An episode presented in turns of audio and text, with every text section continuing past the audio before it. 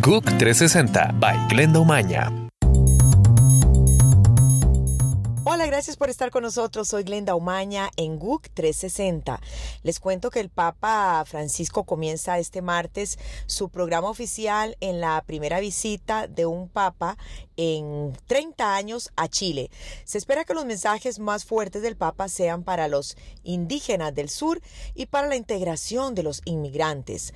Mientras tanto, medios locales informaron hoy de tres nuevos ataques con fuego y bombas eh, contra iglesias en una comuna de Santiago y en la huracanía durante la visita.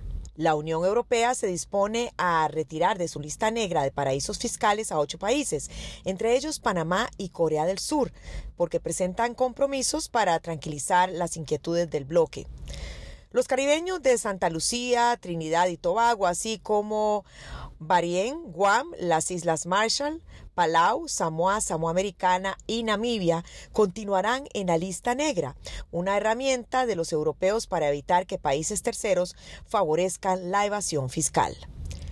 El presidente de Venezuela, Nicolás Maduro, advirtió que las negociaciones previstas para el jueves y viernes en República Dominicana entre su gobierno y la oposición serán la última oportunidad de un acuerdo rumbo a las elecciones presidenciales de este año.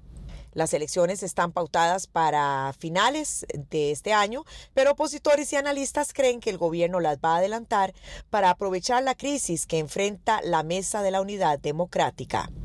Birmania y Bangladesh acordaron este martes darse dos años para solucionar el regreso de más de 650 mil rohingyas que abandonaron el eh, territorio birmano para huir de una campaña militar. Se trata de la primera vez que los dos países hablan claramente de un calendario para el regreso de esta minoría musulmana perseguida desde hace años en ese país de mayoría budista. Las imágenes de Pekín bajo una espesa capa de contaminación dieron la vuelta al mundo el año pasado. Ahora el cielo azul vuelve a brillar en la capital china. Y es que la calidad del aire mejoró la forma espectacular y alcanzó niveles nunca vistos desde el 2013. Para los expertos, dos razones explican esta mejoría. Una meteorología favorable y una aplicación más estricta de las leyes medioambientales. Soy Glenda Umaña en GUC 360. Sigan con nosotros. GUC 360 by Glenda Umaña.